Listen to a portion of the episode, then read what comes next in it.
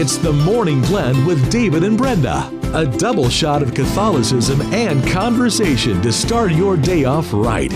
On the bridge between your faith and everyday life. Mater Dei Radio. It's raining tacos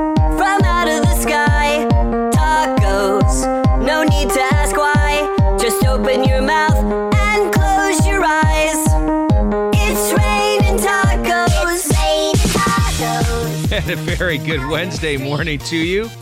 October 4th, 7 a.m. David and Brenda with you on the morning blend on this National Taco Day. Oh, It's God raining tacos. Bless us, everyone. Let's have tacos for dinner. Let's have tacos for breakfast. There's nothing wrong with a breakfast taco. I Some it. Mm-hmm. eggs in there, and oh, yes, very good. I've already received a text message from a local restaurant letting me know they've got deals going on today. So there you go. Okay. There's your heads up. It's National Taco Day. so there may be a location near you that has a taco, deal Oh, Taco. going on. All right, David, put in front of you. Do you want to pick the crunchy taco or the soft taco? Mm. Yeah, that's a good question.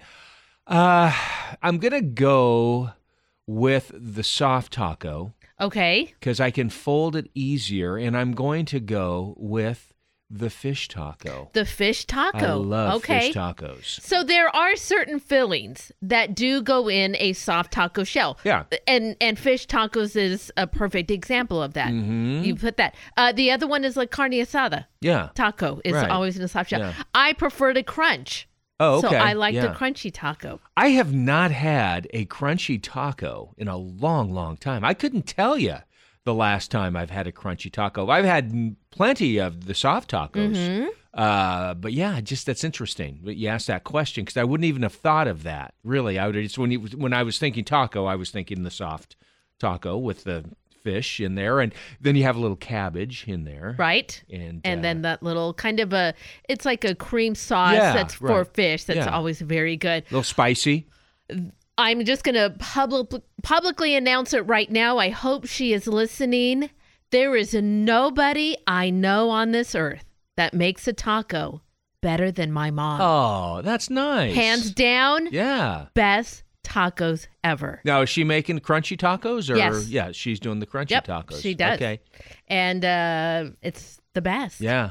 Absolutely the best. You know with those crunchy tacos, you have to have those deals where they stand up in the like their little slots Little the slots to help fill the- them? the- yeah, To hold them up. hold them up. Yeah. Yeah, no, we don't seem to have any problem with that because my mom fries the. I mean, it's not like she gets the shell. You know, she, she gets a corn tortilla and Yeah. puts the meat in it and then fries it so that way it's folded Okay, over. yeah. and it th- those shut real tight so that way it'll hold everything. You know, you got to while they're still hot, get everything in there. Right. and they'll hold they'll hold everything in there All right. just fine. I'm just saying. You know, when we were little, we all we ate were crunchy tacos. Crunchy tacos. And you'd buy them that were already molded. Exactly. Yeah. Right. Yeah. Yeah.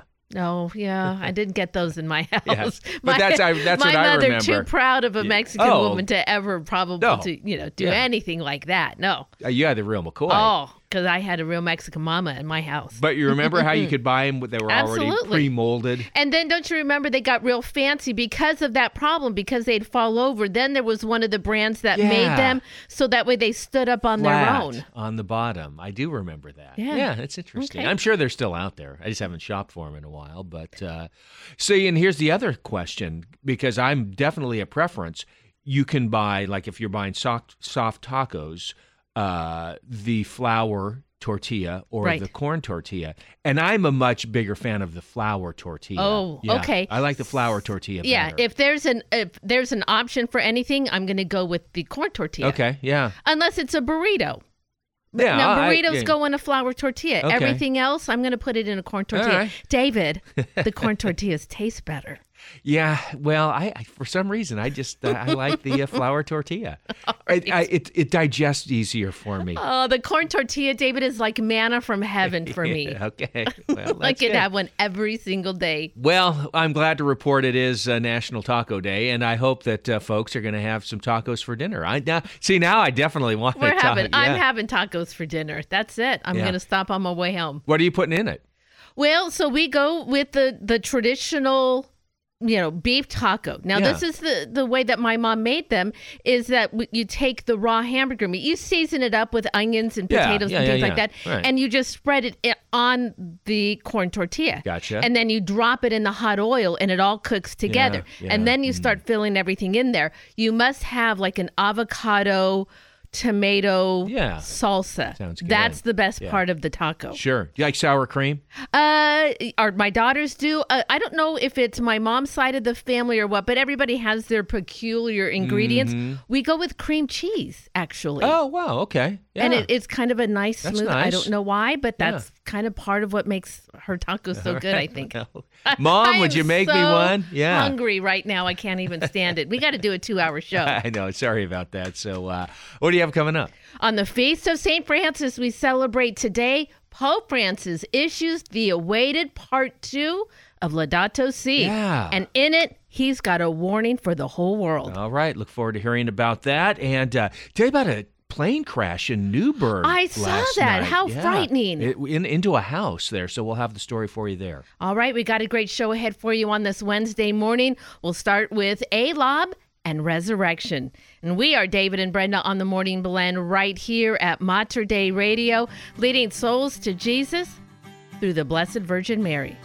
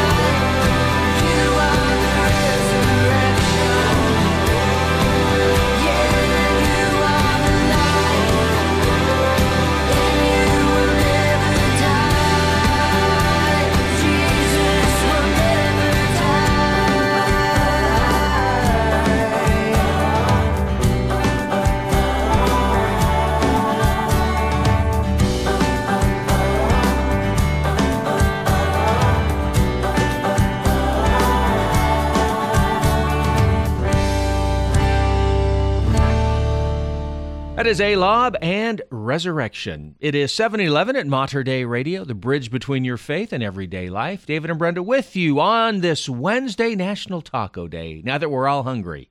Oh my goodness. I'm already making out my shopping list. All right, I, I like that.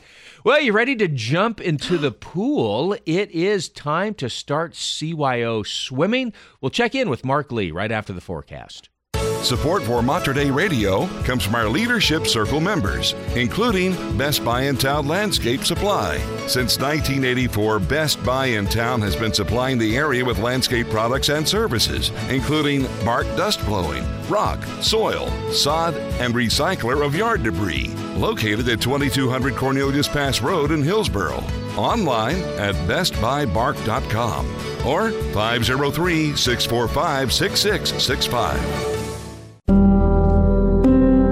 Please join Mater Dei Radio and Franciscan missionary Sister Anne Marie Warren with the morning offering.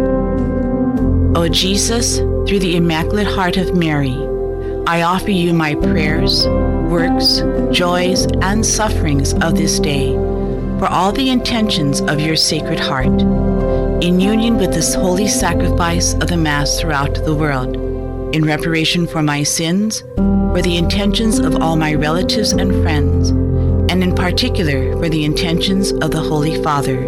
Amen. In the name of the Father, and of the Son, and of the Holy Spirit. Amen. For more prayer resources and to let us know how we can pray for your intentions, please visit materdeiradio.com.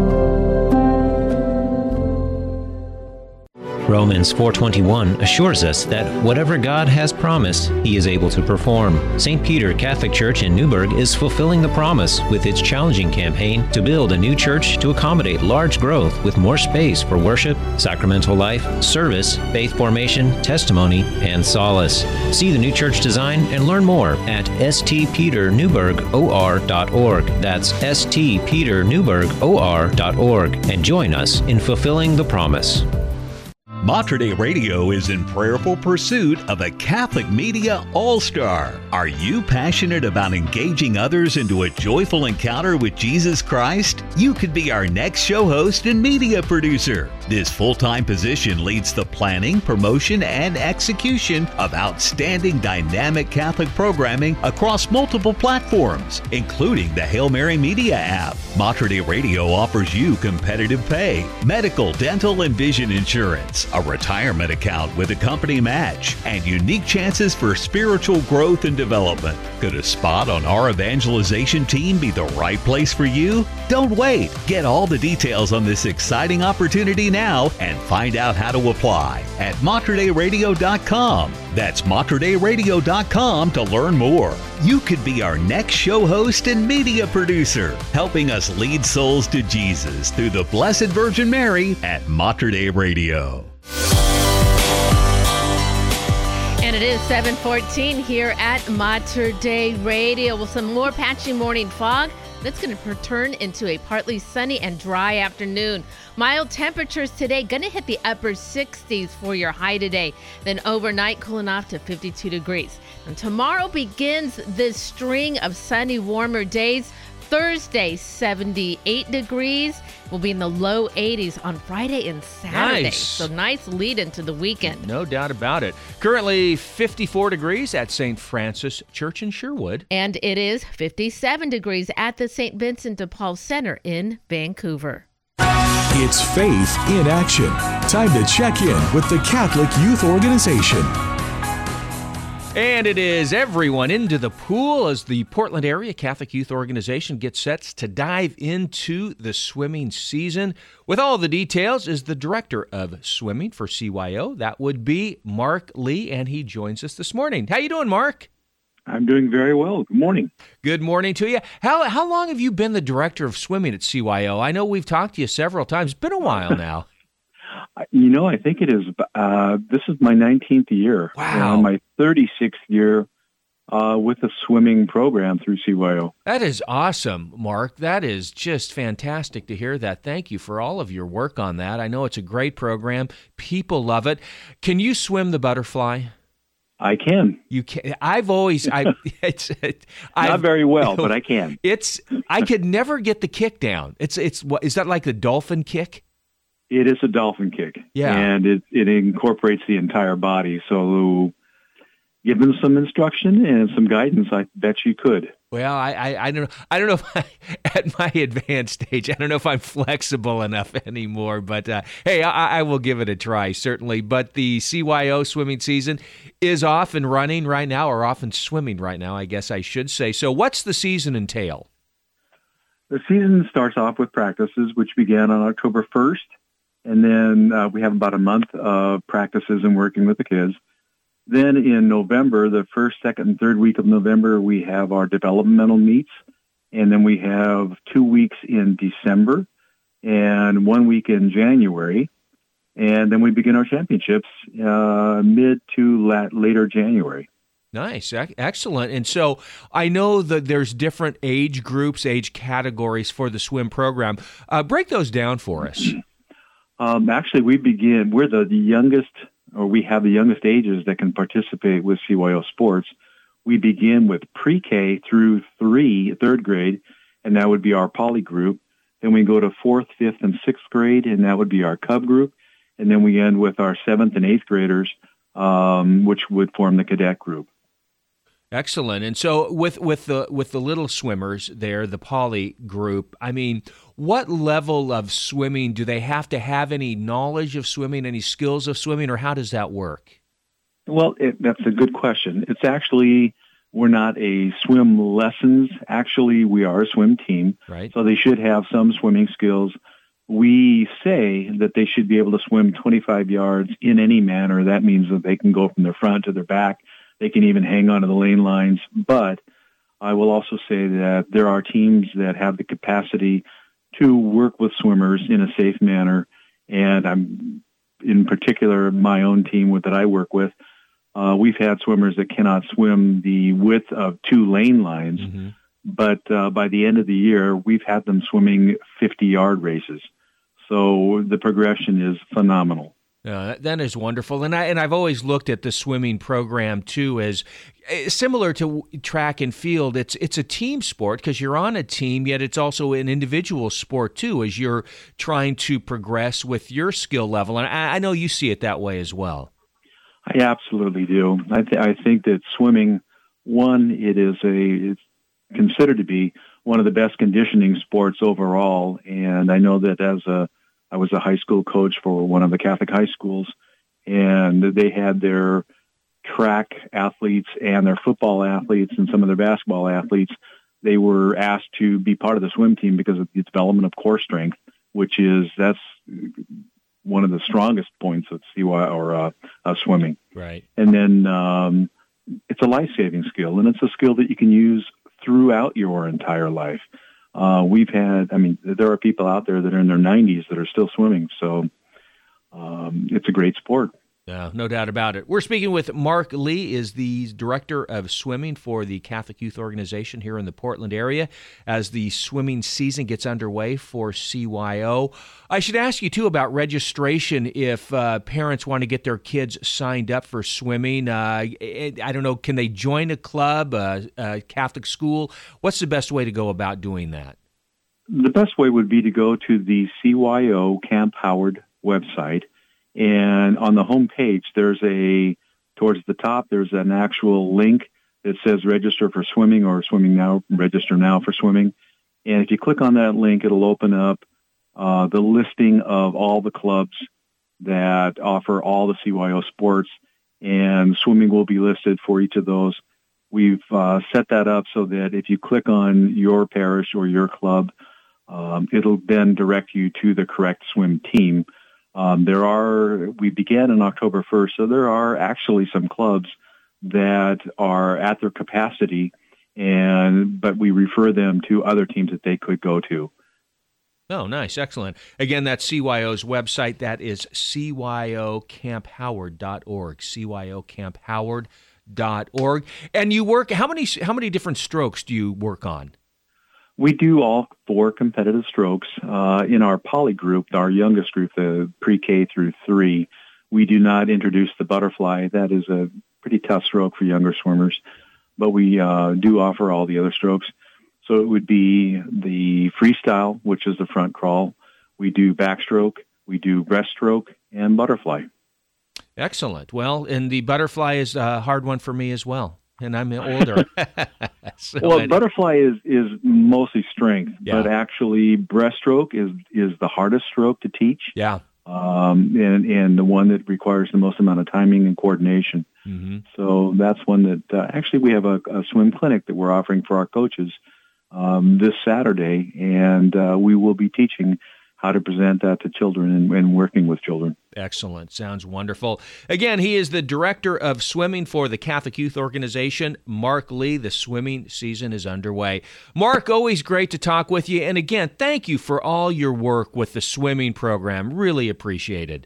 I, I get by far more out of it than I have ever put into it, so it's my privilege. Uh, it's great to hear. Well, look, at thank you. Great luck with the season. We'll catch up with you soon. God bless. Thank you. It is 722 here at Mater Dei Radio. Your All- kid swam, right? All three of my Yeah. daughters, little mermaids, they learned in CYO how to perfect those uh, strokes, and all three of them went on to swim in their high school. Uh, if not for COVID, all three of them would have been captain of their swim team Wow. their senior year. That's great. I mean, that is a fantastic sport. And for Mhm. families, you know, if you've got a lot of kids and you want them to do sports, but traveling all over can be difficult for different practices and things, join swimming. Mm. Everybody gets in the pool together. They just break up the lanes by age group, and all of the meets are together That's also. great. So it is a fantastic sport. And Mark's right. This is a skill lifelong. My daughters, by far, but strong, strong swimmers. That's they excellent. are fantastic. So definitely check that out. And I'll be sure to add a link to today's podcast, the interview with Mark. That'll get you also right to CYO swimming. You check it out at materdeiradio.com and the Hail Mary Media app. Support for Mater Dei Radio comes from our Leadership Circle members, including Dr. Mark Bianco, family dentist. Dr. Bianco practices family dentistry in the neighborhood of 122nd Avenue and Stark Street in Southeast Portland. Dr. Bianco, family dentist, online at biancodentistry.com or 503 252 1722. That's 503 252 1722. Hello, this is Emily Jaminet with a Mother's Moment. Okay, mothers, do we believe that our Lord wants us to succeed in our daily duties? Do we know in our heart that God is not only cheering us on as parents, but actually there to strengthen us? In Romans 8:31 it states, "What shall we say to this? If God is for us, who is against us? Is it possible for us to fail in our mission if God is for us? Who can be against us if God is on our side? He is the same God who set the Israelites free from Egypt. He is the God of the martyrs and saints who stood tall in the face of death and live on for eternity to tell us about it. He is the same God who cares about you and me and our daily happenings. He is there to help us, not only in the big moments, but in the small daily trials too. In the scripture it states, What shall we say to this? Our Lord knows it's hard for us to surrender to Him. So remember, St. Paul makes it very clear if God is for us, who is against us? Well, the person who is against us does not want you to succeed. He wants you to despair and be discouraged. That is the evil one. So when you begin to head down that road, call upon the Holy Spirit to strengthen you. Let us pray. Dear Jesus, please help us to increase our faith so that we know you are there for us in our daily moments. Amen. May we be a light in this world by knowing God is on our side and wanting to strengthen us. With season comes football and tailgating, and there's no better way to score a touchdown than by passing that old vehicle of yours to Mater Dei Radio. We're happy to accept your donation of a car, truck, van, RV, or boat. It's quick and easy and a likely tax deduction for you. Not only that, you are joining a winning team that's supporting a faith-filled Catholic broadcast. So score some points by checking out our vehicle donation program at materdeiradio.com. They're not baristas, but they do serve up a good cup of joy. It's the Morning Blend with David and Brenda on Mater Dei Radio. 726 in Mater Dei Radio. I'll tell you about a plane crash in Newberg last night. That's coming up in the news. And on the feast of St. Francis, Pope Francis issues the awaited Part 2, Laudato Si. He has a warning for the whole world. I'll have that story for you coming up in news in three minutes. Here is Dana Catherine, My Savior in Me. We are the Morning Blend right here at Mater Dei Radio. Tell me, Lord, tell me, Lord, how can it be that you would choose to use someone like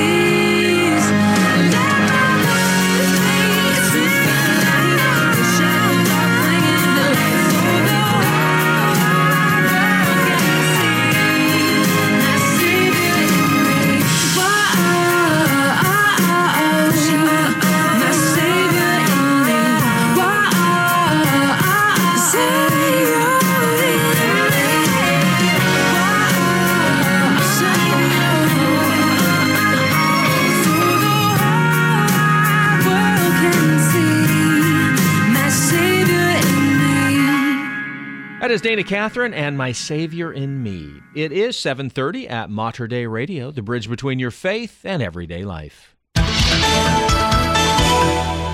In your news, Pope Francis on Wednesday released a new document on the environment that he has described as the second part of his 2015 encyclical Laudato Si. And it warns of grave consequences if humanity continues to ignore the threat of climate change.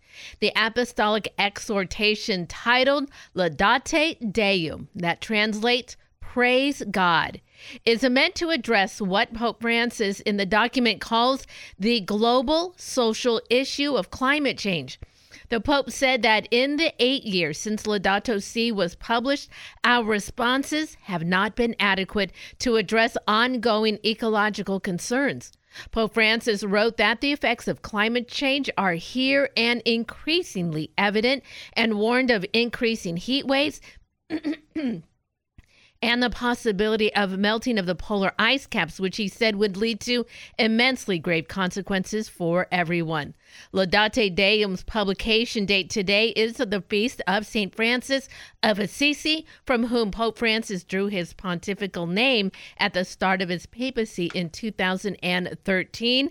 It is also the start date of the first month long assembly in Rome of the ongoing Synod on Synodality. Hmm, it'll be interesting to read more of that. Uh, I know you're hitting kind of the highlights right there, but just Mhm. to see. Yeah, and different too. The first Laudato Si is an encyclical. Right. This one, apostolic exhortation. Okay. Not the same category. Well, a small plane crashed into a home in Newberg last night, killing two people and injuring another inside the plane, according to Tualatin Valley Fire and Rescue. Fire department spokesman said people began calling 911 around 7 p.m. to report a plane spiraling toward the ground. The plane crashed into the home off of North Cedar Street. No one on the ground was injured. Officials say there were people inside the home, but they were able to get out safely. The crash created a large hole in the roof, and the plane came to rest inside the residence. The plane was still inside the home shortly before 9 last night. What caused the plane to crash would be investigated by the FAA and the National Transportation Safety Board. TVFNR is working with the Red Cross to help those who lived in the home and were displaced because of the crash. Three children and seven adults were killed when a Catholic church in New Mexico collapsed during Mass on Sunday. The tragedy occurred in the Gulf of Mexico city of Ciudad Madero. State Governor Americo Villarreal said 70 were believed to have been inside at the time.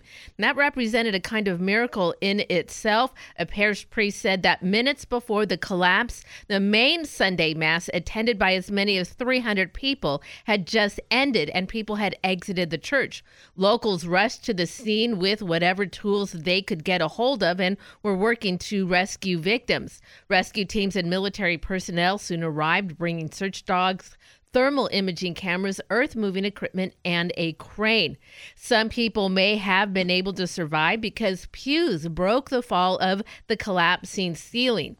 Now, AP said that National Seismological Services did not report any seismic activity strong enough to cause such damage at the time of the collapse. The state security spokesman's office said it appeared to be a structural failure, but Governor Villarreal said no problems with the church had been reported previously.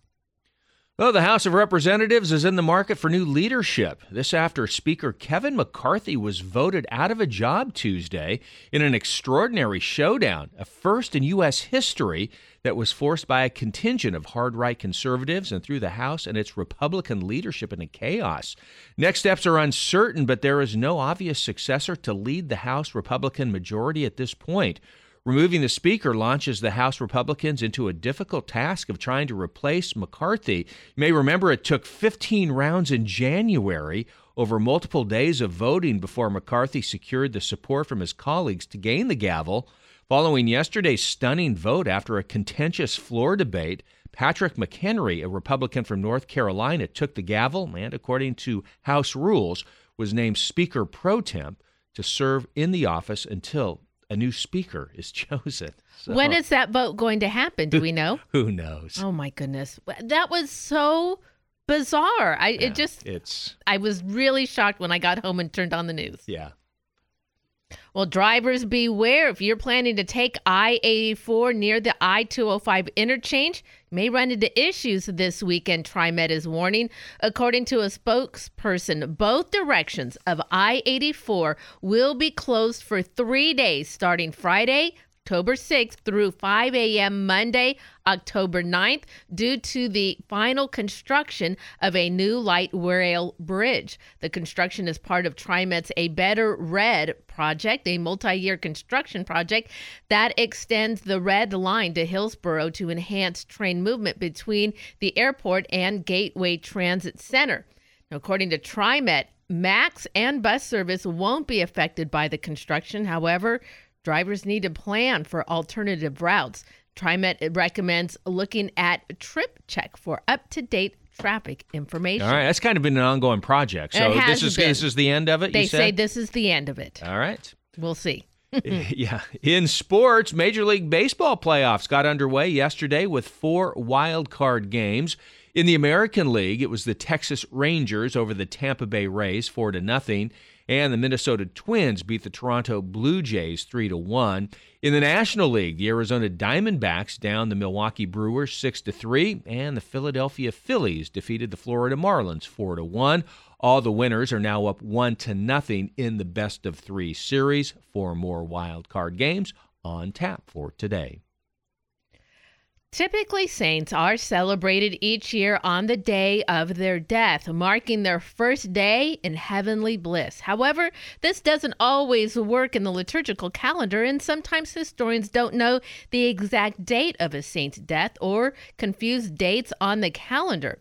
In the case of St. Francis of Assisi, he died in the evening of October 3rd in the year 1226. Members of the Franciscan order continued to recollect his last hours with a service called the Transitus of St. Francis. The Latin word transitus simply means passing over, and so it marks the passing over of St. Francis of Assisi into eternal life. One of the reasons why St. Francis of Assisi was assigned October 4th in the liturgical calendar was because there was some confusion about when he died. When St. Francis of Assisi was canonized by Pope Gregory IX, the date of his feast was fixed on October 4th. And he said, We decree that his birth be celebrated worthily and solemnly by the Universal Church on the 4th of October, the day on which he entered the kingdom of heaven, freed from the prison of flesh. St. Bonaventure also wrote a life of St. Francis of Assisi. In his, his biography, he writes Now the Holy Father departed from the shipwreck of this world in the year 1226 of the Lord's incarnation on the fourth day of October, a late even of a Saturday, and on the Sunday he was buried. So what makes things confusing is that when you look at the calendar of 1226, Yeah. October 3rd is a Saturday, October 4th is a Sunday. And if St. Francis died on a Saturday evening, then he technically died October 3rd. Furthermore, in some places in medieval Europe, days ended at sundown. So while St. Francis may have died on the evening of the 3rd, in their reckoning, he died on the 4th. All right. Nonetheless, today is the day we're going to celebrate St. Francis of Assisi. Sounds good. It's time to find out what's going on in our Catholic community. And this evening at 5:30 for the Feast of St. Francis, you can have a blessing of your animals at Holy Redeemer Catholic Church in Vancouver. Bring your pet to Holy Redeemer Church in Vancouver to be blessed on this feast day. The blessing will happen promptly at 5:30 p.m. outside the front of the church. Animals must be on leashes or contained. All righty. Remember, you can find details on these and other events. Go to the community calendar, materdeiradio.com, and the Hail Mary Media app. And we'll check in with young Catholic professionals right after the forecast. Support for Mater Dei Radio comes from our Leadership Circle members, including the Catholic Youth Organization and Camp Howard. CYO offers local youth positive sports activities throughout the school year and summer camp programs at Camp Howard near scenic Mount Hood. Sports and camp registration information can be found on the web at cyoCampHoward.org. That's cyoCampHoward.org. Greetings and blessings to all of you listening to Mater Dei Radio. Join me, Father Gabriel Mosier, and other listeners of Mater Dei Radio in this prayer to Saint Joseph. Let us pray. Saint Joseph, you are the chaste and loving spouse of the Virgin Mary, the foster father of Jesus, the protector and provider of the Holy Family and all families. We have complete confidence in your loving care for new life and in your fidelity to the family. We commend our efforts to your prayers and protection. Help us always to defend the gift of human life, that it may grow to the abundance of eternal life promised and bestowed on us by your Son, our brother, Jesus Christ. Amen. For more prayer resources and to let us know how we can pray for your intentions, please visit materdeiradio.com. Support for Mater Dei Radio comes from our Leadership Circle members, including Best Buy in Town Landscape Supply. Since 1984, Best Buy in Town has been supplying the area with landscape products and services, including bark dust blowing, rock, soil, sod, and recycler of yard debris. Located at 2200 Cornelius Pass Road in Hillsboro. Online at bestbuybark.com or 503 645 6665. What's your next mission from God? You do have one. We all do. God has something in mind for us right where we are. This is Julie Onderko. Please join me on Your Next Mission from God, where the saints show us just how it's done. They've been through it, and sometimes they even got it wrong before they got it right. Listen to your next mission from God, Saturday mornings at 7:15 and Sunday mornings at 8:15, right here on the bridge between your faith and everyday life, Mater Dei Radio. And it is 742 at Mater Dei Radio. Well, it looks like it's going to be a pretty nice day today. A little fog, low clouds in the morning, high of 67 degrees, partly sunny this afternoon, and partly cloudy overnight tonight, low of 54. And then Thursday warms up a little bit, becoming sunny after some morning clouds, a high of 77. Currently, it is 55 degrees at St. Francis Catholic Church out in Banks. And 53 degrees at St. Mark's Church in Eugene. Good morning. This is Sarah Kinsey with Mater Dei Radio, sharing an update on the Portland chapter of Young Catholic Professionals. The mission of Young Catholic Professionals, or YCP, is to encourage young adults to work and witness for Christ. YCP puts on monthly events around the Portland area and sometimes in the Willamette Valley that are open to all young adults in their 20s and 30s. Now, for myself, being part of YCP has been a tremendous blessing, and I'm excited for our listeners to get to know more of these incredible young adults who run this ministry. My guest today is Grace Hincapier, who serves as YCP Portland's Director of Evangelization. Good morning, Grace. Thank you for being with me today. Good morning, Sarah. Thank you for having me. Oh, of course. Uh, Grace, I'm just so excited that we get to have a conversation about YCP today. And what makes this even more special is that we actually met about one year ago when you were here at the station and volunteering to answer phones during Fall Share-a-thon. Do you, do you remember that? I really do. I was actually thinking back about that today when I was thinking about this interview. I'm like, oh my goodness, Lord, like a year ago today. Well, not today. Well, actually, October. Very yeah, close, very close, at the same time. Yeah. Yes. Well, uh, since that time, you know, we've become good friends and we've served on the YCP leadership team together. Uh, so I know a little bit about you, but our listeners don't. So could you tell us a little bit about yourself and maybe how you got involved with Young Catholic Professionals? Yes. Well, so I'm a cradle Catholic, born and raised between Oregon and Washington. I'm from a large family. And I just grew up loving everything to do with the liturgy, the faith. I really had um, an appreciation actually for the local church out in Portland. So it's just awesome that the Lord has brought me back here to now serve in this capacity. Um, my background is in marketing, but I decided to change it up and pursue the healthcare field. So I'm currently um, a nursing assistant at a hospital over here in Vancouver. And I actually, I knew YCP actually in high school. And I was so excited. I know for the time when I could finally join in a few more years. And so after high school and all of that, I actually ended up spending time in a house of formation with some religious sisters.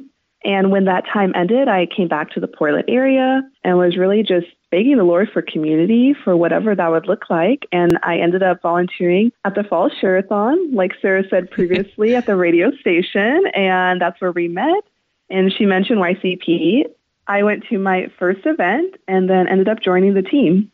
and community was really what I found through YCP of just from the members, but especially on the leadership team. That has been such a beautiful um, experience and opportunity and everything that the Lord's opened up through this.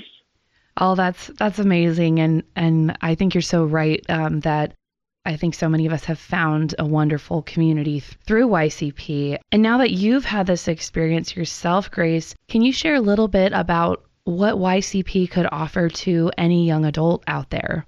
Yes. Well, I mean, I think from my own personal experience of just even attending my first event, it was a networking happy hour. And honestly, it was a breath of fresh air to just be around young people, you know, having a drink, talking about life, uh, sharing the joys and sorrows of their faith journey. And I remember leaving that event and just saying to myself, you know, there's something here. Um, I need to Mm. like, I need to stay here. I just need to figure this out. And I truly like that was just resounding in my heart that there was something here. And I think, you know, YCP, it bridges the gap between faith, your young professional life, but also human formation. And again, echoing that community. And I think that's huge because for young adults, you know, it's a time of transition, whether that's coming from college, um, from relationships, from friendships. A lot of times we're moving to new areas. Everyone's looking for stability. Um, everyone's looking to belong to something. And this is a beautiful time that the Lord can do so much um, during these years of transition. Right. And He wants to speak into the, these years for us. Like He really wants to be a part of it. And I think YCP provides that opportunity for uh just like a natural um, community to be a part of. And by just going to like a networking happy hour, you're going to meet people, you know, across all walks of life in different areas of their faith. They could be, you know, actively practicing. They could also be just looking um, at the faith for the first time. And so I think you'll find everyone in YCP, but you'll also find something deeper, maybe that you didn't even know you were looking for, because I think the Lord has provided a beautiful, um, I guess, experience through the organization of YCP. So again, if that's like community or mentorship for your um, professional life, like you'll find that here. Wow, that's a beautiful way to really sum up what we're all about. And wow, you said that so well. And I love what you said, uh, especially about, you know, the Lord wants to be part of these years. I think maybe sometimes when we're young adults and we're in the thick of all the messiness of life, we're just like, oh, I don't know. I there's only so much I can do right now, or there's only so much I can really do for the Lord or, or or grow in my spiritual life or whatever it is. It just sometimes feels like this isn't the time for that and that'll happen later in my life. But you're so right that the Lord wants to be part of this now and and that this time really can be a gift and it's a it's a special time to grow um, in our relationship with the Lord and with each other. I, I just love how you said that. Oh, yes, absolutely. I think these years are definitely years of foundation. They're not an in between, they're not a until or um, just wait until something happens. They're, they're truly years of foundation. I love that. And again, I am speaking with Grace Encopier, who is the Director of Evangelization for the Young Catholic Professionals Portland chapter. Now, Grace, uh, many people in our local area might have seen one of our events being advertised, and they might see that these events often have a focus such as learning from a speaker or networking with other young Catholics. Um, but can you tell us about how YCP uh, specifically has a focus on our spiritual life among all the other things? How YCP can really have an impact on someone's spiritual life and their relationship with the Lord? Yes, I think um, YCP does a really beautiful job of presenting the faith in a gentle way. Obviously, it's very much in our identity. We're young Catholic professionals. And I think through our monthly events, um, it's a very gentle introduction. So we have opportunities for prayer. Um, we have opportunities for the sacrament of confession, opportunities for adoration. We have various prayers that we present through the year. Um, I think our biggest event that we provide a spiritual opportunity is during our retreat, where we have confessions and mass and we have an opportunity to pray with the monks up at the seminary and the abbey. And so I think it's it's sprinkled in for sure because it's so a part of our, our identity. And at each event, you'll encounter prayer in some way. I love that. I, I think I think you're absolutely correct. It's part of everything we do, and I know you and your role. It, that's a big part of what you make sure that we remember, and and I really appreciate that. And you're right that our retreats are those biggest events, and that's where actually we see the most young adults attend is Mhm. for those retreats at the Abbey, and I think it's because you know young people want that. They want that time of prayer um, with the Lord. Grace, can you tell us, you know, if a young adult is looking to come to one of the YCP events, what do we have coming up that they can be a part of? Yes. Well, I would say number one, for anyone that's interested in going but just not sure what to expect, I would simply say come and see. Um, you're going to, no matter where you are in the journey, you're going to find companions on that same journey. And I think you, you really will find that within the culture of our Portland chapter. So I'd love to invite you to our upcoming event on Tuesday, October 10th at 7 p.m. at St. Thomas More Parish. It's going to be our executive speaker series. So we'll have the opportunity to hear from a speaker, um, a professional in their field. We're going to pray together and we're going to have the opportunity, honestly, to just network and get to know other young adults in the local area. So please come and join us. That's wonderful. And uh, finally, Grace, as we wrap up here, how can people find out more about that event and uh, just about young Catholic professionals in general? They can find um, more information at ycpportland.org as well as on our socials at ycpportland, especially on Instagram.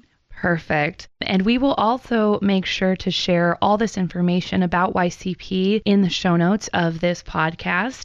And uh, yes, we just look forward maybe to seeing some new young adults at our next event. Uh, Grace, it has just been wonderful to speak with you today. Uh, thank you so much for your time. Absolutely, Sarah. Thank you for your time as well. And I look forward to meeting all the new faces.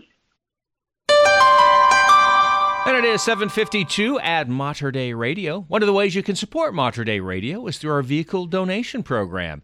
If you have an old car, truck, boat, motorcycle, RV, you can donate that vehicle to Mater Dei Radio. Really quick and easy. Just go to our website, click on the Get Involved menu, vehicle donation. It'll take you to the main page there. You got a couple of forms to fill out.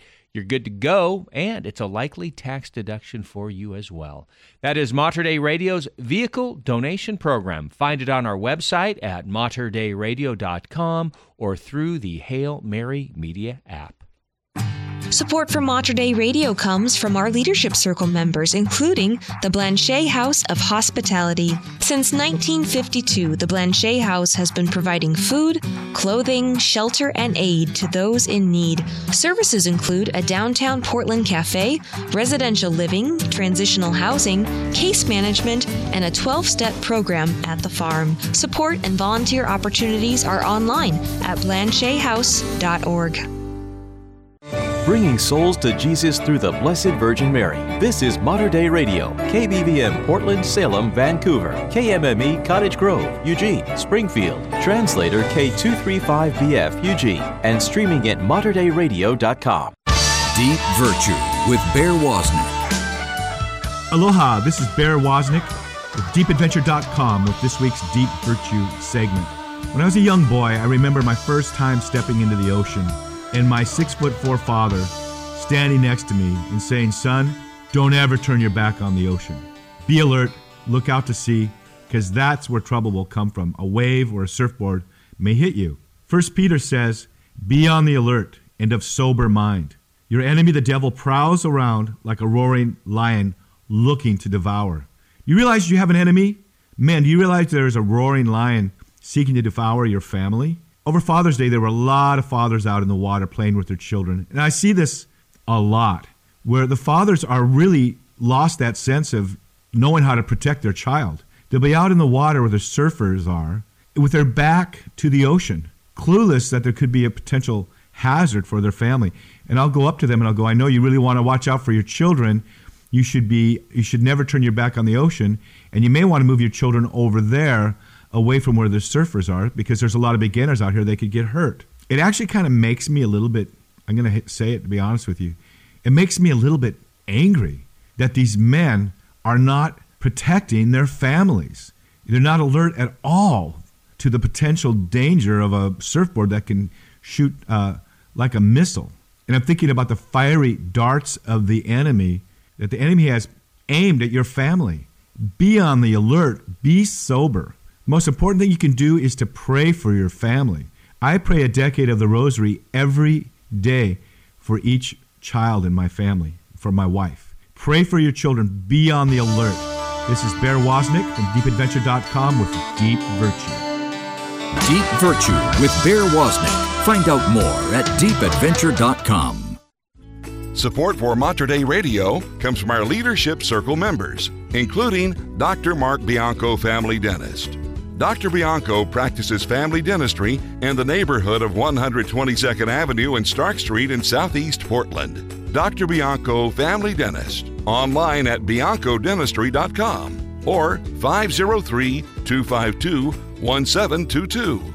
That's 503 252 1722. Hello, I'm Kevin Doran. And I'm Carla Wehrman, co host of Sunday Commentary. Join us every weekend on Mater Dei Radio, Saturday mornings at 7 and Sunday mornings at 8, as we break down the scripture readings so you can better prepare to enter into the beauty and mystery of the Holy Mass. It's fun, fast, and faith filled. Let us share our love of the good news with you. Saturday mornings at 7 and Sunday mornings at 8 on Mater Dei Radio. The bridge between your faith and everyday life. It's joy. It's inspiration. It's the Morning Blend with David and Brenda on Mater Dei Radio. 757 and Mater Dei Radio, and the U.S. Postal Service has a warning for you. We'll have that in the news. And they have been gorging themselves all summer. Now it's time to vote who is the chonkiest of them all. It's about Bear Week in Alaska, and I'll tell you who's in the running. That coming up right after Awaken the Saint. Hey everyone, I'm Sophia with Awaken Catholic, and this is Awaken the Saint. Little Giovanni was born when his father was away on business in Assisi, Italy. His mother was a French noblewoman who had married a successful silk merchant, and the family desired for nothing in the 1100s. Upon his return, Giovanni's father renamed the small boy to Francesco, a commemoration for his love of all things French. Francesco took full advantage of his life as a wealthy merchant's son. He squandered his money on all pleasures he desired, dressed in the finest robes, and was in no way a sore to the eyes. And he very much knew it, using that to his advantage to take over his father's trade and get anything he wanted. One day he was selling silks in the marketplace when a beggar approached him in the middle of the sale. After the trade was made and the happy customer strolled off, Francesco out of nowhere ran after the beggar and gave him everything without thinking. His act of charity was met with mockery from his friends and a total outrage from his father. But this small act of charity would be a foreshadowing of his own future. In 1202, Francesco joined the military and was captured as a prisoner of war.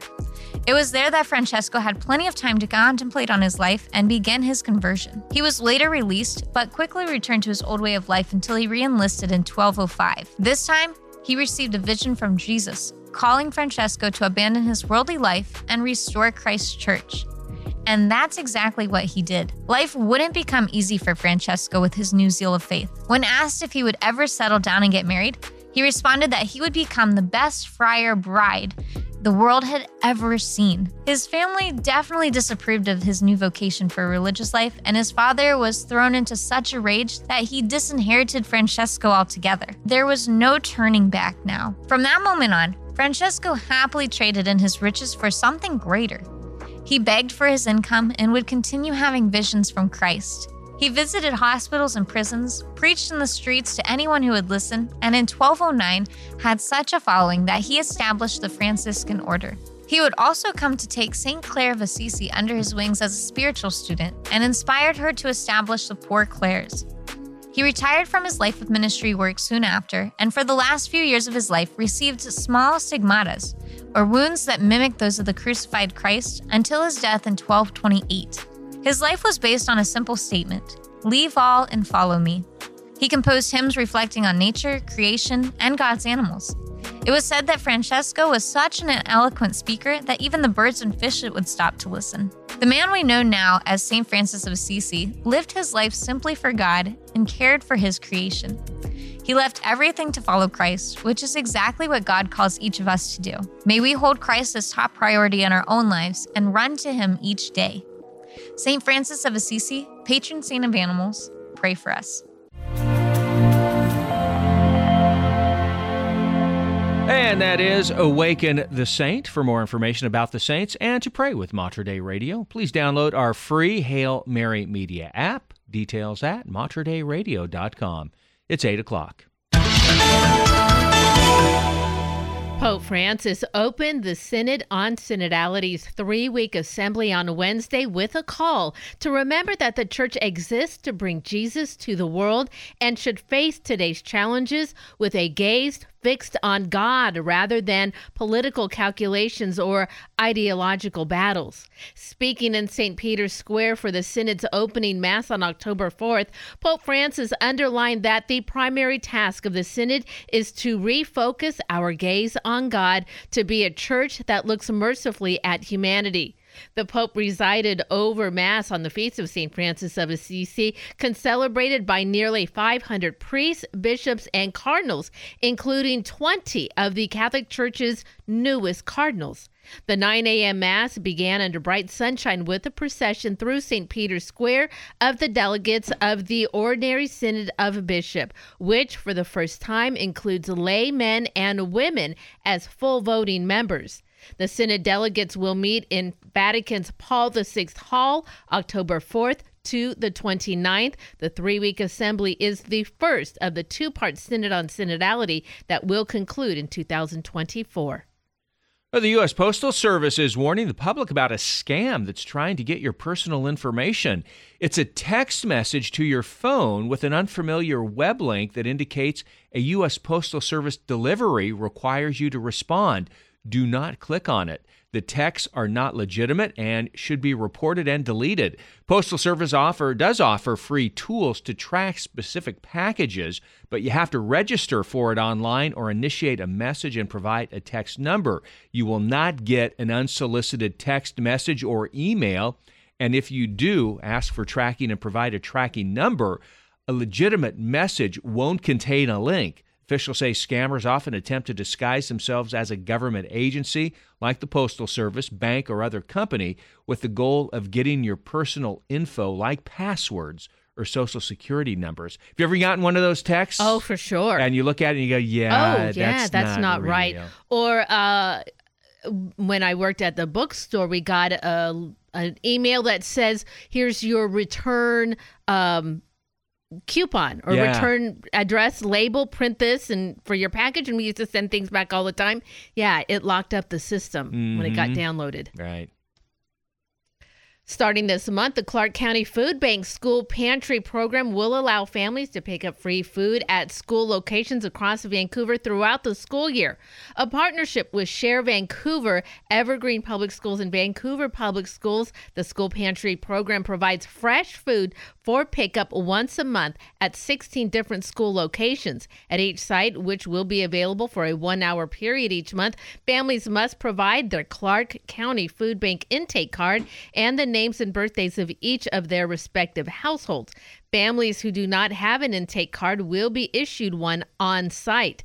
Last year, the school pantry program distributed an estimated 185,000 pounds of fresh foods across all sites, averaging about 500 households accessing pantries per month.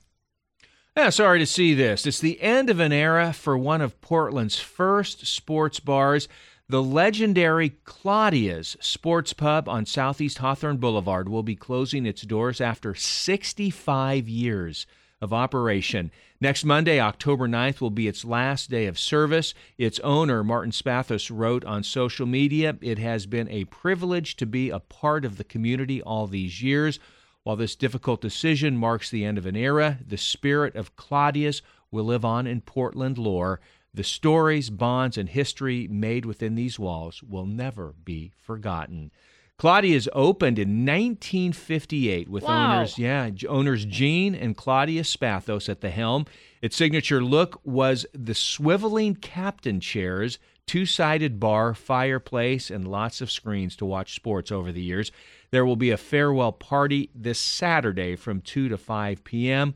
Claudia's will announce a new business at its location in the coming days. So I've been to Claudia's numerous times over Uh-huh. the years. They would have like watch parties Like, for example, if Oregon State was Okay. playing on the road, then th- Ah. they'd, they'd host a watch party there, and you could go and uh, be a part of it. But yeah, End of an era. en- end of an era, definitely. If you drive down Hawthorne, you'd see Claudia's there. You know, again for years.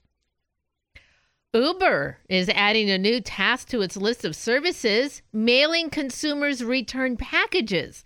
The ride hauling and delivery company said Wednesday that its drivers will collect up to five prepaid and sealed packages and drop them off at a local post office or at UPS or FedEx stores. Uber will charge a flat fee of $5 for the service or $3 for its Uber One members. The San Francisco based company said the service will be available in nearly 5,000 U.S. cities to start. Uber said customers will be able to choose package drop off locations within its app. Only locations open for at least the next hour will be deli- uh, listed. Drivers will provide visual confirmation once a package has been dropped off. While the service is expected to be used primarily to return packages, Uber drivers will also mail new packages that are sealed and have prepaid labels. Demand for Uber's return package service could be around 574,000 parcels on business days. Wow. That's a lot of return mail. Yeah, no doubt.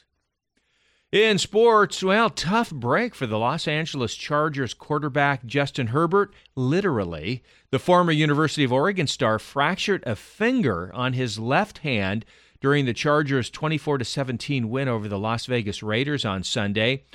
This sounds painful just happen, having it happen. Herbert suffered the injury when his finger got stuck in a helmet after he threw an interception late in the third quarter of the game. He wore a splint on the finger for the remainder of the contest. Now, fortunately, the break occurred on Herbert's non throwing hand, so it is not expected to limit his playing time. In fact, Chargers officials say if the team had a game this weekend, uh, Herbert would probably play. Luckily, though, for the Chargers and Herbert, they have a bye. Already a bye. This week. Yep. So uh, he, he gets another week to to recover. But yeah, the only thing I worry about with the even though it's not on his throwing hand, it's taking a snap. You- Okay. You, know, because you, you you're using two hands to Sure. get the ball, and so I'm not quite sure. I'm sure they'll work it out, but I'm not quite sure if the finger's got a splint on it, how that handles. You know, when I you get don't. the snap. I'm sure they have the latest technology Oh, on, yeah. on how to I'm repair sure. that finger and allow them to keep playing because that's the most important part, right? I just think about your Ouch. finger getting in the helmet and broken. I can Ow. feel it like a dislocation, like something like getting it pulled. Yeah. That's yeah, Mm. it's gonna be tough if you're gonna play football. Oh yeah. Well, David, it's time to fill in your brackets. All right. It's obviously not March Madness, but it is Fat Bear Week. And the chonky field of 12 bears looks to be a fierce competition, but only one can take home the title on Fat Bear Tuesday. so, in case you missed it, Fat Bear Week champions, the brown bears of Katmai National Park and Preserve in Alaska, as they compete their transformation, as they complete their transformations from scrawny to gargantuan Yeah. for hibernation. Okay. Fat Bear Week is a celebration of success and survival, and it's a way to celebrate the resilience, adaptability, and strength of Katmai's brown bears. Bears are matched against each other in tournament style competition, and online visitors can vote on which bear is ultimately crowned the Fat Bear Week 2023 champions. Over the course of the week, visitors learn more about the lives and histories of the individual bears while also gaining greater understanding of Katmai's ecosystem. All right, so here are a few of the 12 you can vote for. Okay. 32 Chunk is his name. he was first identified in 2007 as an independent, chunky looking two and a half year old bear. He has been a large adult for several years, yet in past years, his behavior was enigmatic. He would sometimes play with the other bears or wait patiently to scavenge l- leftover salmon. He was also often unwilling or unable to successfully challenge some of the other big males at Brooks River.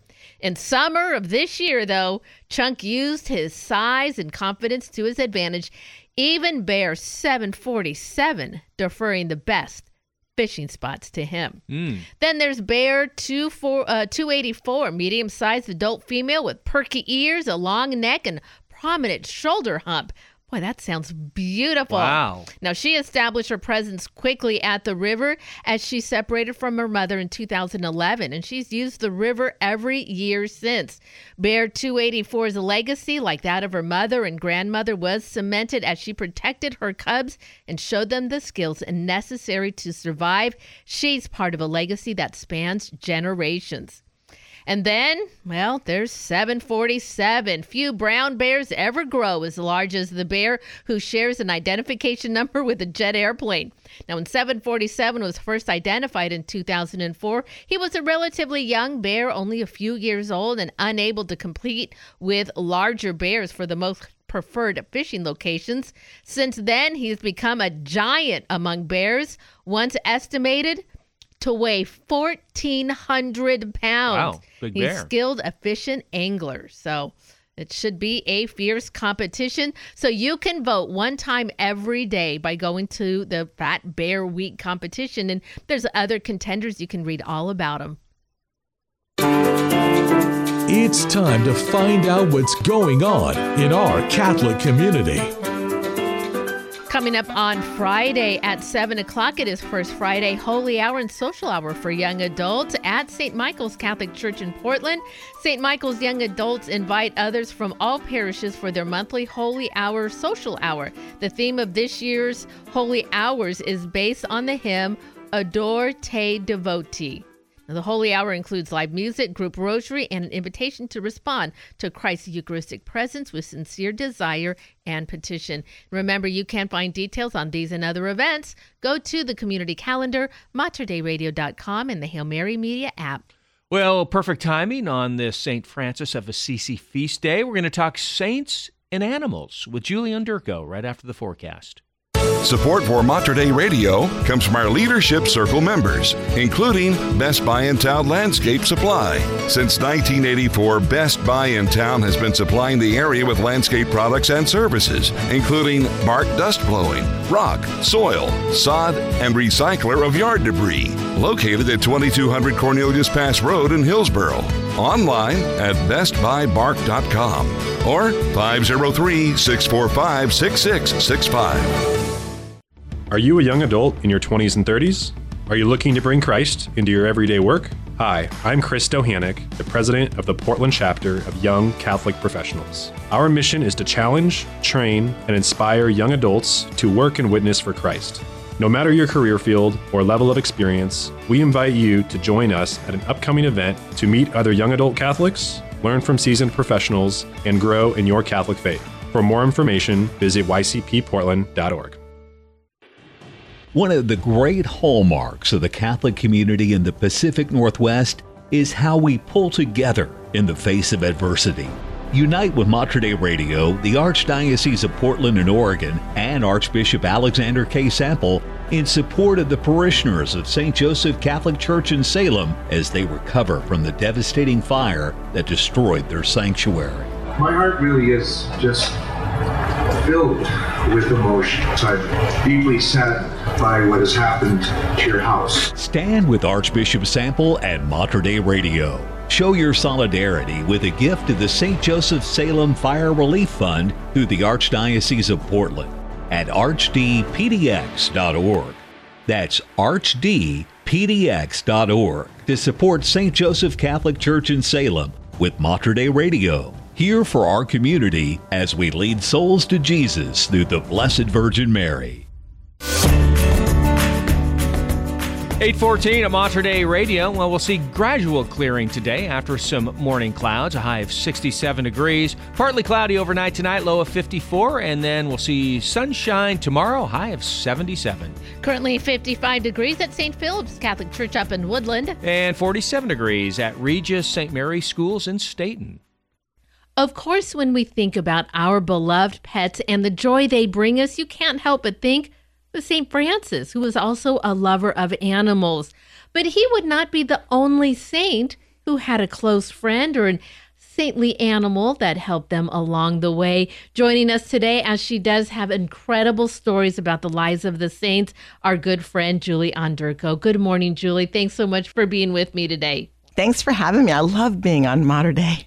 When you brought this idea to me about the uh, let's talk about saints and animals. I went, well, you know, St. Francis. And you said, oh, he's that, that one we know lots about. But there are many others who have really powerful stories in connection with animals. And I said, well, let's talk about them. So I want to talk to you today about other saints that also had connections to animals and their incredible stories.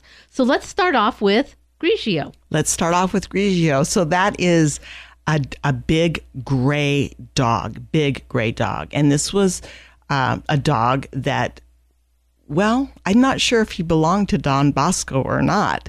Don Bosco wasn't sure either, but he's associated with him in a big, powerful way. And, and there was a lot of kind of controversy over it. So Don Bosco sat down, and I've got three pages where he just tells about his relationship with Grigio. And for one, he never could find Grigio's owner ever, and he tried, could not find an owner for him. But he, Don Bosco, you don't think of him as a controversial character, but he was. Really? He was because he had these boys and he was getting them off the streets. Okay, Mhm. so, you know, that was controversial because people saw them as um, delinquents. They were going to be no good. It was, they just didn't want that. They, they didn't believe in it. Um, they found them as a threat. And they found his, the way he was going at this, getting boys out of prisons and stuff, people just were afraid. And, and they just they just didn't see it his way and he really was helpful to a lot of young men and then later young women through more homes for them and and help for them you know but so political people had it in for him okay Mm. and so sometimes when he would be walking or traveling to go somewhere there would there would be people laying in wait for him to to maybe kill him or do him great harm or dissuade him from what he was wanting to do. And he was not dissuadable. You he was he was on purpose on mission and his boys loved him. I mean one time he almost died and they just prayed and prayed so hard that they that the, our lord healed him and he lived. But you know he knew it was because they just weren't letting him go. I mean he was so loved by them. Yeah.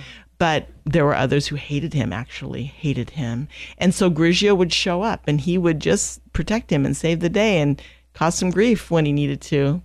He did. Incredible. and so one time like they go to someone's house and these people's house that he's going to they have dogs. So they say well um, if you're coming with grigio and why grigio was there? Because it was a dangerous trek each way and it was going to be like after dark. So Don Bosco never called Grigio, never looked for him. He just, but when Grigio showed up, he knew trouble was afoot. Okay, that's how it was. And so he goes to these people's house, and that part of it's all good. Um, and but they decide, you know, their dogs are going to get mad at Grigio, and they're not going to like it. So let's lock up the dogs. So let's lock Grigio up in a room. And so they do. And then when it's time to go, they go to get Grigio, and he's not there. He's just not there. The window's not open. No one's let him out. And it was a mystery. He's just not there. The other thing is, anytime somebody would try to feed Grigio, he didn't eat. Grigio never ate in front of Don Bosco ever. And he was offered. So that's why there's this idea that maybe maybe Grigio wasn't a dog. Maybe Grigio was an angel. Oh, I love that. His guardian angel. maybe took the form of a dog always was there when he needed him because he was a dog physical. He was there. Don bosco petted him. He was real. But he never he searched and searched and searched to find the owner could never. And grigio was in fantastic shape and he was huge. And he was in fantastic fantastic shape and when he was with don bosco all day and then don bosco would have a meal or whatever the dog didn't eat. So that's why there's, and so he, Don Bosco doesn't say, you know, I think he was a guardian angel. He doesn't say, I think he was a dog. He doesn't say, all he says is, this is what happened. Think what you want. But I never found his owner. Obviously, it must have been a very holy dog because I've never run across a dog, especially in my own home, that wasn't right there to grab a handout if I was there to give it to him. so, well, wonderful for Big Grigio to take, he had his orders and he made sure to take care of them. Julie Onderko joining us today to talk about some saints and some animals that are associated with them. We often think of dogs, you know, because they're so close to humans, they're so interested in us. We have this special relationship with them, but it's not always a dog that's the animal that's showing a saint the way. Tell us another story. Okay, so I'm thinking of St. Anthony and the fish. So this is a very short story, but there, there's more to think about it when you consider it. St. Anthony was an amazing preacher, and one time n- nobody was going to listen to him preach. There was bad press put out about him or whatever, and nobody was going to show up. And he was like the best preacher of his day and time. So he goes to the lake and he preaches anyway. Kind of like St. Francis when he would talk to the birds, right? So St. Anthony, a Franciscan, he goes to the lake, mm-hmm. he preaches anyway, and the fish all come to the to the surface and they put their heads up and they listen to him. I mean, it's it's kind of like when when Jesus says, you know, if these people don't say Hosanna, the stones are going to shout. It's like that. Like someone's going to hear this man because he needs to be heard. So creation comes to his aid, and it's interesting. It makes me think of the preternatural gifts, which which were with Adam and Eve at the creation. Now. Mm-hmm. We are restored through baptism, but not fully. Like the preternatural gifts aren't ours now, Exactly. which is this this oneness with creation. So you see saints that can like command the weather or things like that or or speak to the animals or whatever. And this is an example of that. You see it sometimes uh, where saints will actually talk to animals and the animals understand not in a way of command and being training but in a way of understanding like these fish like there it, it, it was a display of once in a while we get to see those gifts in the saints, you know, like this is what's coming when you get to heaven. You're going to be one with the creation. And like Deacon Echeverria said, God never forgets his creation. That's right. That's right. Wonderful stories we're talking about today with Julie Onderko. She's joining us today to talk about our wonderful saints and, well, some animals and pets that they loved who helped them along the way. Julie, we talked about Grigio, who came and went to take care of St. John Bosco. And then the fish would come and listen to St. Anthony and preach. But God also places in our life some very special pets that we love. And St. Therese, of course, had a very special place uh, in in her family, and she had a very special dog that was had special meaning to her. Tell us about this one. Well, this is when um, Therese is probably a middle schooler. It's before she leaves home. And her mother, of course, has died when she was four. So she's, it's just her dad and her sisters.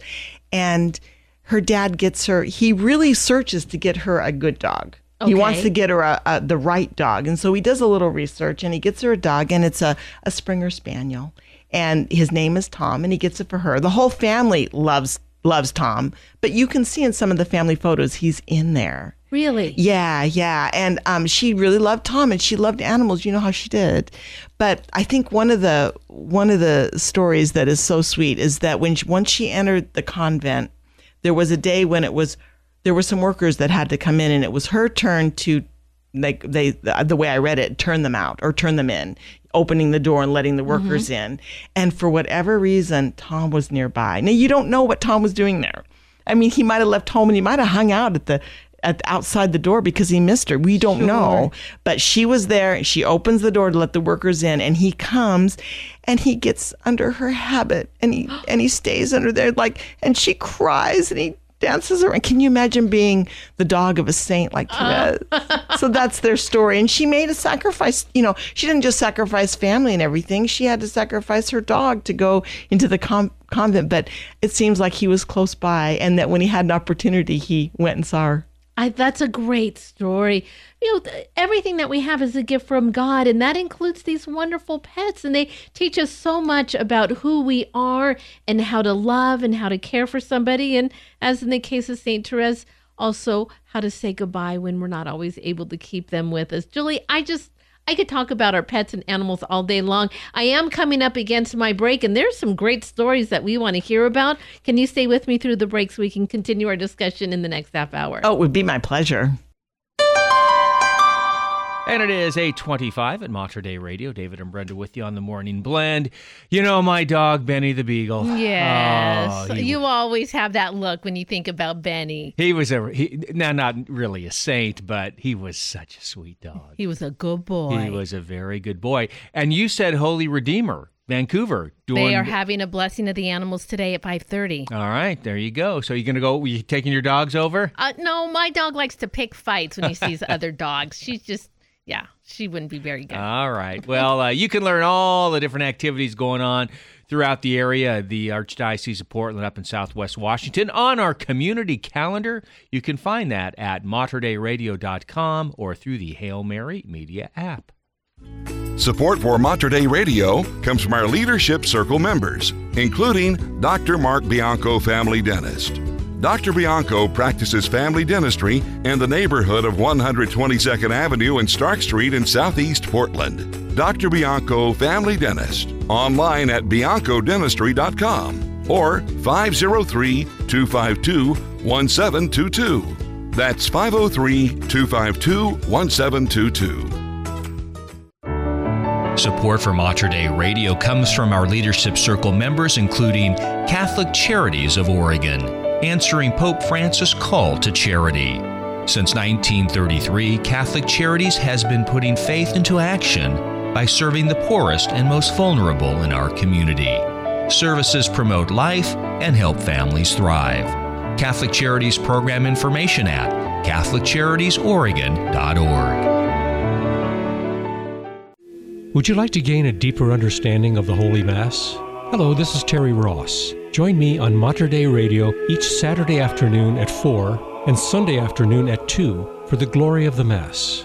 Every weekend, we'll explore the rich history of sacred music within the Catholic liturgy.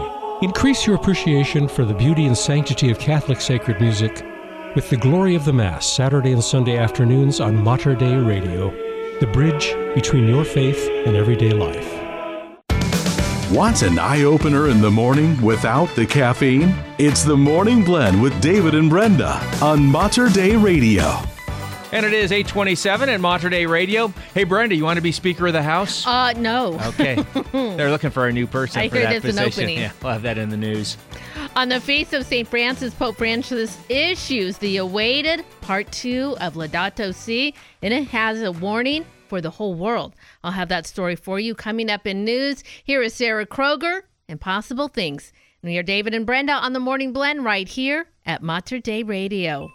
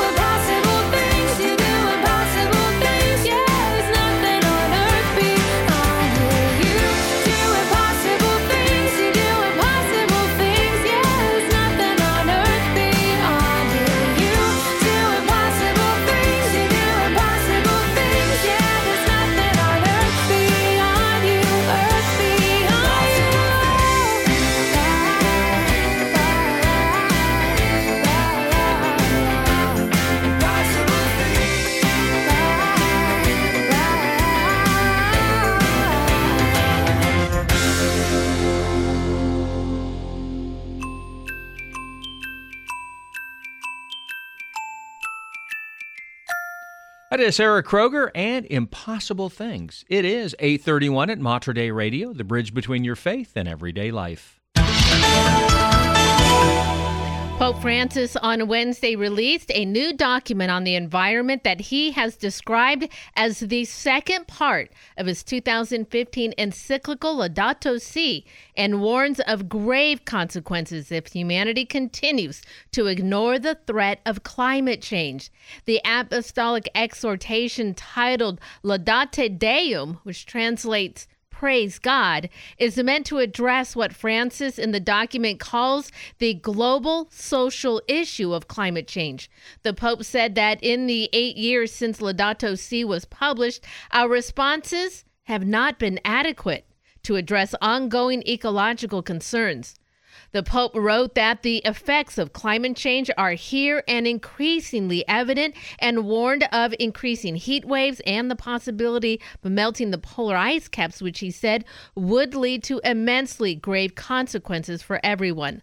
Laudate Deum publication date today, October 4th, is the feast of St. Francis of Assisi, from whom Francis drew his pontifical name at the start of his papacy in 2013. It is also the start date of the first month long assembly in Rome of the ongoing Synod on Synodality.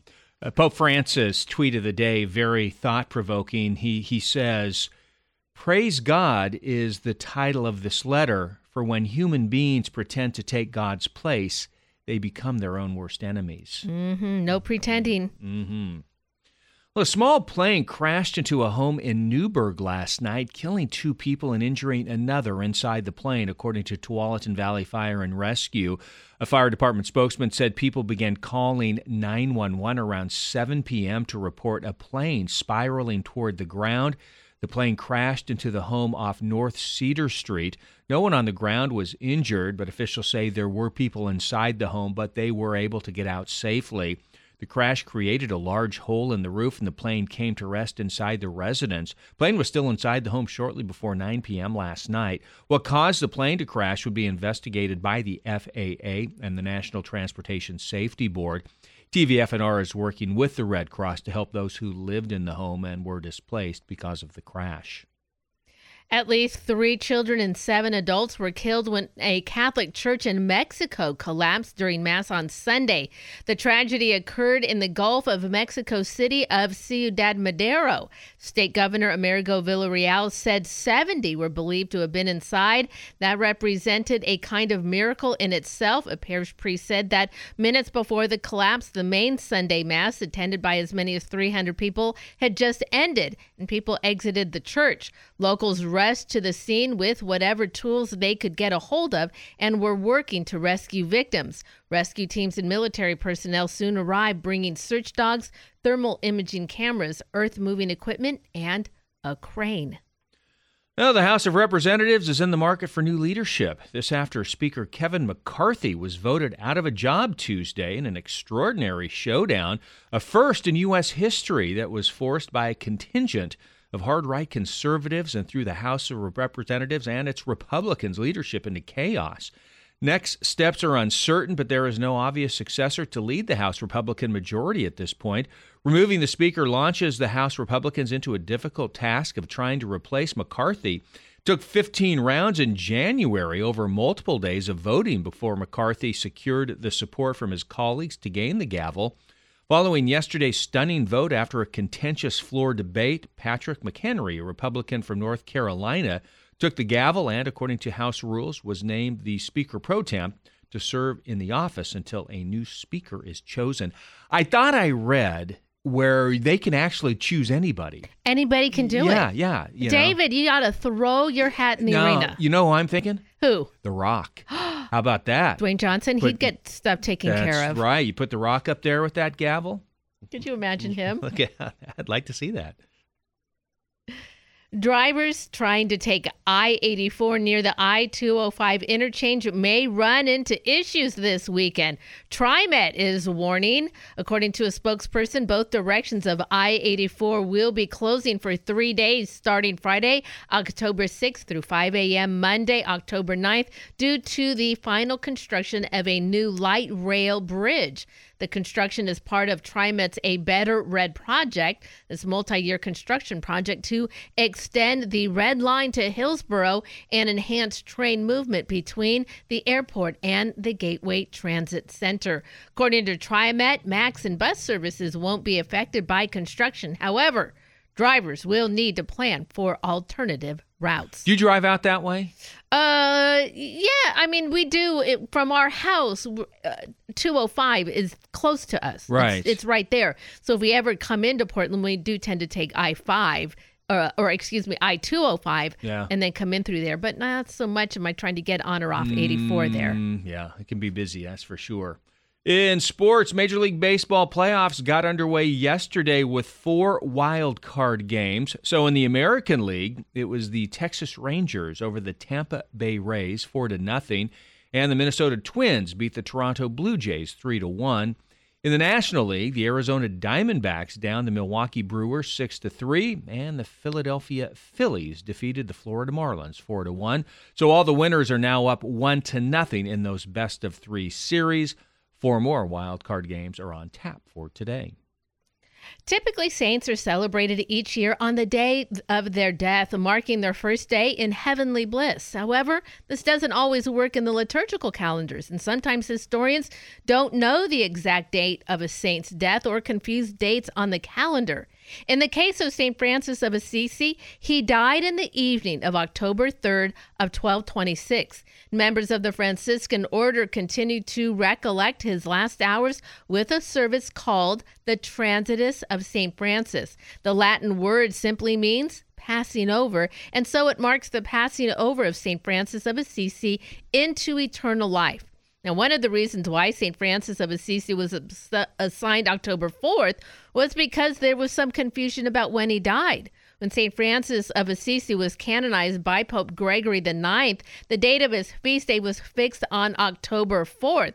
And he said, We decree that he be celebrated worthily and solemnly by the Universal Church on the 4th of October, the day on which he entered the kingdom of heaven. And St. Bonaventure also wrote a life of St. Francis, and in the biography he wrote, Now the Holy Father departed from the shipwreck of this world in the year 1226 on the fourth day of October at late evening of a Saturday, and on the Sunday he was buried.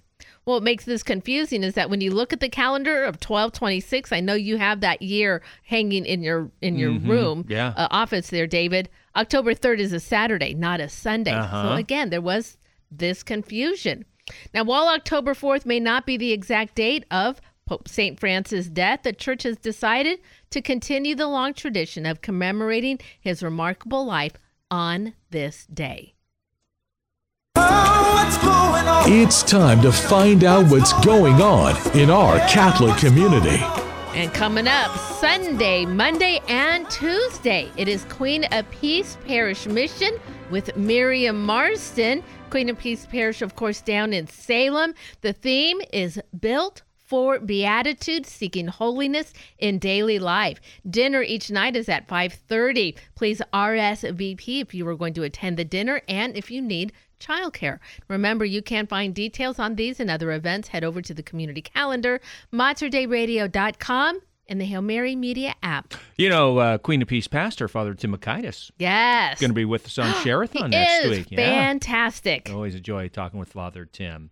Uh, coming up, continue our conversation with Julie, Julie on Durko on Saints and Animals right after the forecast. Support for Mater Dei Radio comes from our Leadership Circle members, including Best Buy in Town Landscape Supply. Since 1984, Best Buy in Town has been supplying the area with landscape products and services, including bark dust blowing, rock, soil, sod, and recycler of yard debris. Located at 2200 Cornelius Pass Road in Hillsboro. Online at bestbuybark.com or 503 645 6665. Set on a hilltop in the midst of the Willamette Valley, life at Mount Angel Abbey is both unchanging and made ever new in the Spirit of Christ. Steeped in a Benedictine tradition more than 1,500 years old, the monks of Mount Angel have prayed together five times a day for more than 130 years. We welcome you to come and join us in the ancient rhythm of monastic prayer and liturgy. Come seek the things that are above. Learn more at mountangelabbey.org. Hi, I'm Father Cedric Pisegna. I'm a Passionist religious and a Catholic priest and the host of Live with Passion. My motto is touching lives and saving souls. I hope you will tune in each week on Mater Dei Radio, Thursdays at 7:30 p.m. It's designed to inspire and encourage you. It's real practical. Talk about real life issues, things that people are going through. I'm so grateful that you're listening to Mater Dei Radio. Don't just live, live with passion. And it is 841 at Mater Dei Radio. Well, going to be a pretty nice day today. Morning clouds out there. Then we'll see some clearing late this afternoon, a high of 67 degrees. Partly cloudy overnight tonight, low of 54. And then becoming sunny on Thursday, a high of 77. Warming up to the low 80s on Friday. Currently, it is 58 degrees at Our Lady of Lourdes Catholic Church in Vancouver. And 57 degrees at the Madeleine Church in Portland. And I am back with Julie Onderko. We're talking about the saints and how animals have played a role in their faith. Julie is host of Your Next Mission from God, and she's joining me today to tell us some more stories about these incredible saints. Julie, thanks so much for staying with us. Oh, I'm so happy to be here. Uh, so again, to recap, in our first half hour, we talked about guardian dogs and fish who love to listen to sermons, and how Saint Therese loved her dear, dear dog too. There's also the Desert Fathers, and we know a little bit about a saint He's more than 100 years old, and he had a particular encounter with some animals. I got to know more about this one. Well, I'm talking about Paul of the Desert. So we're familiar with Anthony of the Desert. He Mhm. was considered the first desert father, but there's actually someone named Paul who was out there in the desert before him. And um, so he goes out in the desert um, because he's uh, escaping something. I don't know what it is. And he ends up staying. He just decides he's going to be. So he lives there forever, it seems. He's I don't know exactly, but I think he's about 120 years old. He's well over 100, and he's Wow. been living there a long time.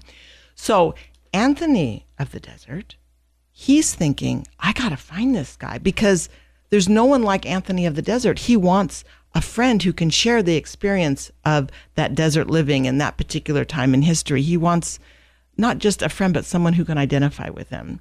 So he finds out how to find him. He goes out in the general area and then he sees, I think it's a, a, a wild cat or a coyote. He sees something go through uh, an, an area. So he follows it and it leads him to Paul. And so these two meet. Now, this is interesting because Paul had this little sanctuary in there, a palm tree and a water spring.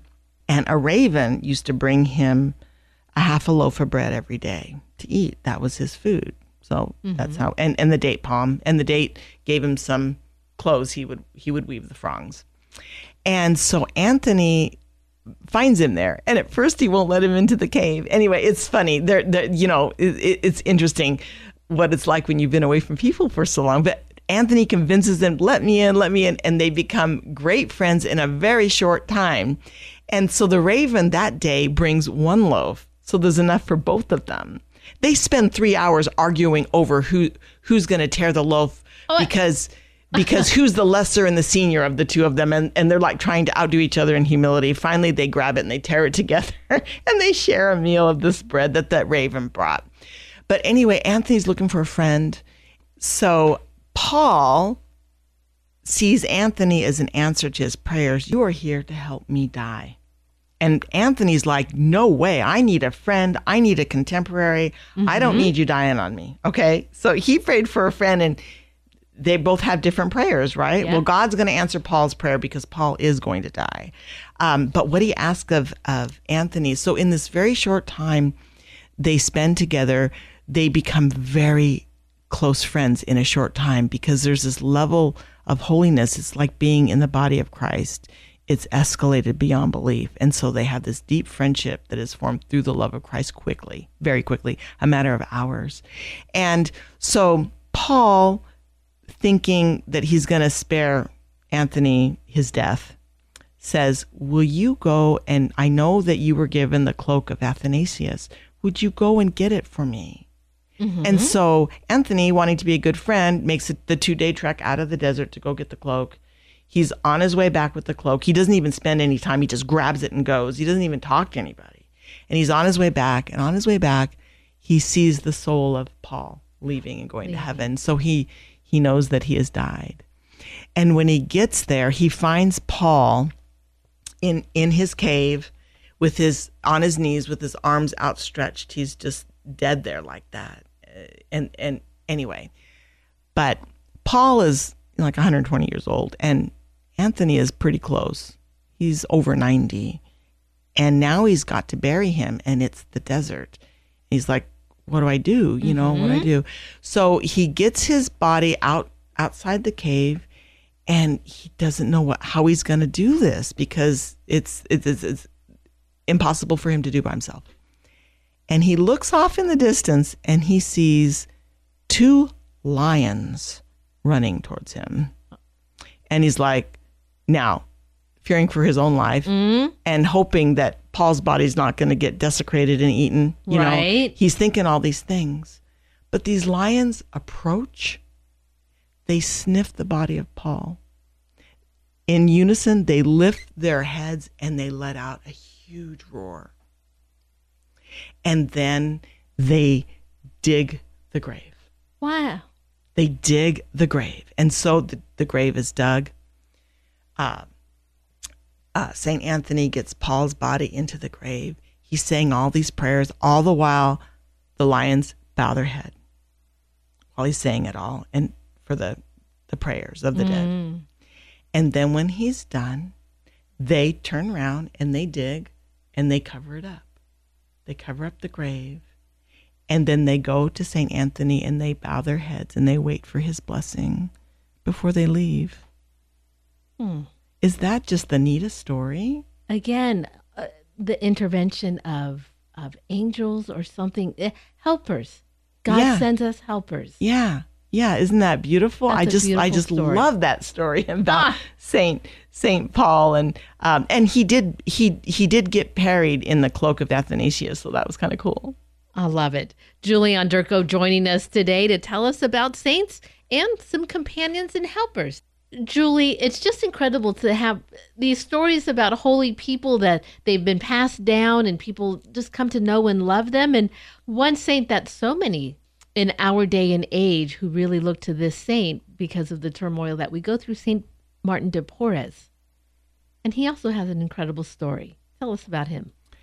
Well, Martin de Porres deserves his own big long show. He's one of the most humble, beautiful saints with his own story, but we're focusing on the animals and they recognized his holiness.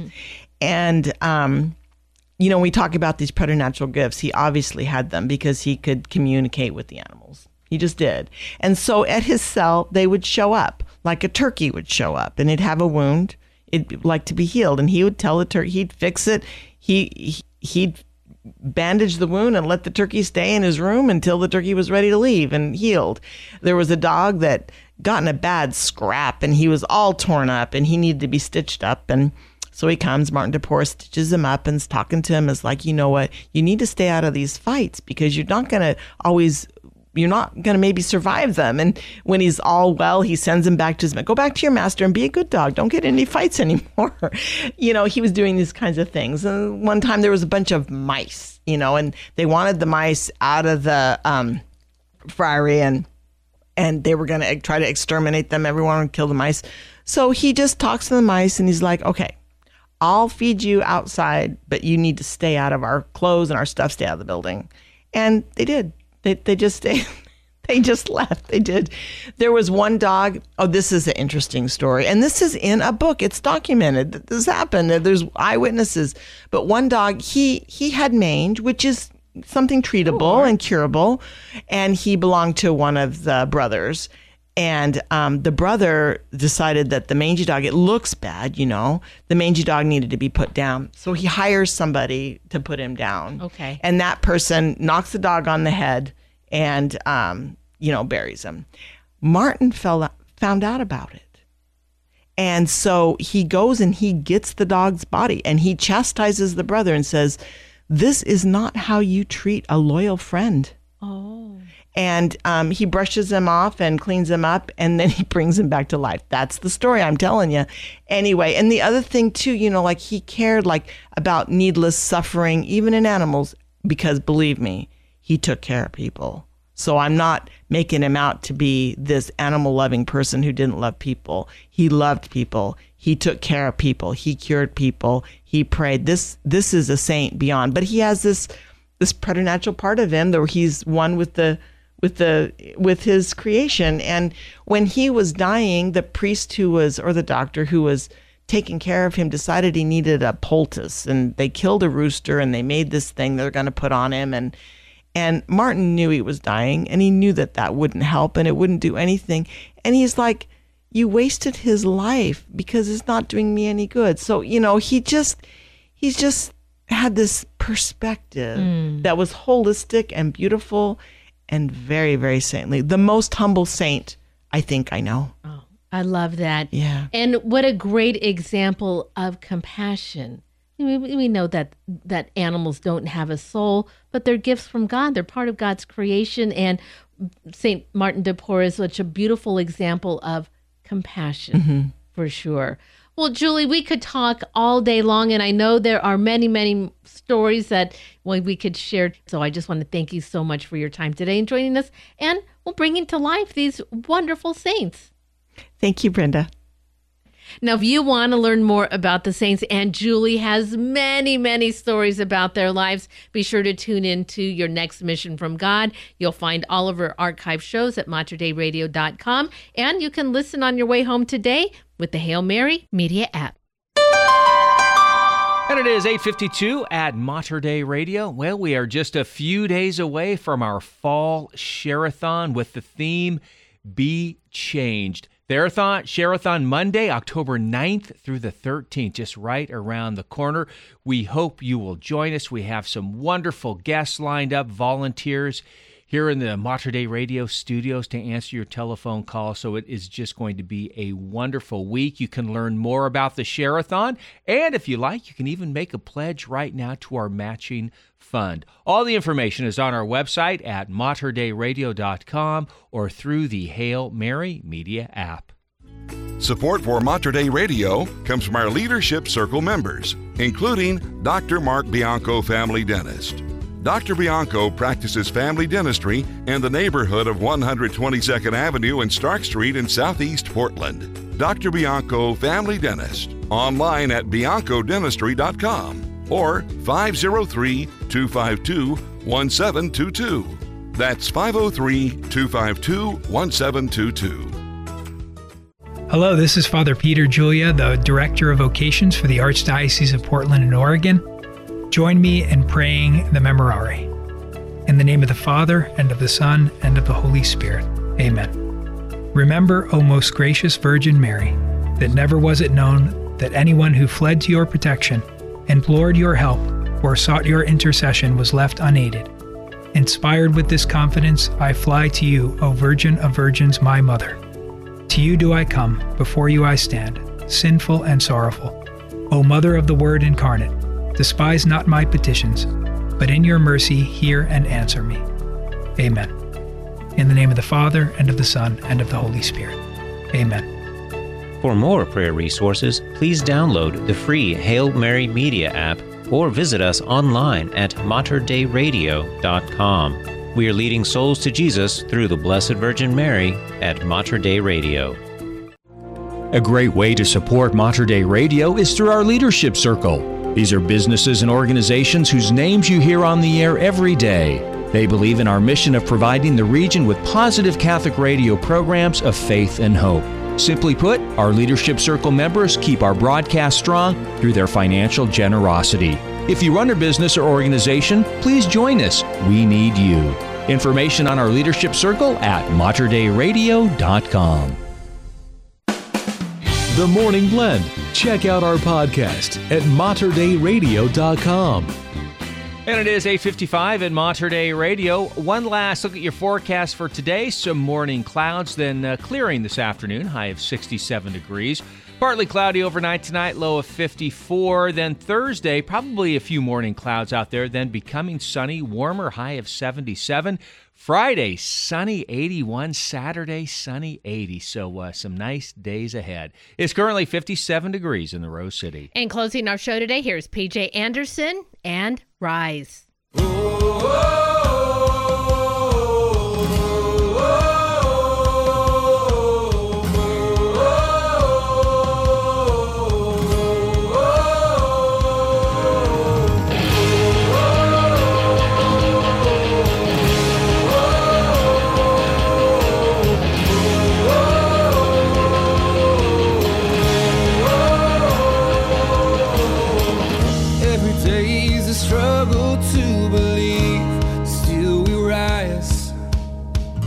time to put the distance between truth and all the lies. We are not just rising to give in to the fall. Your love has come to bring new life to us all.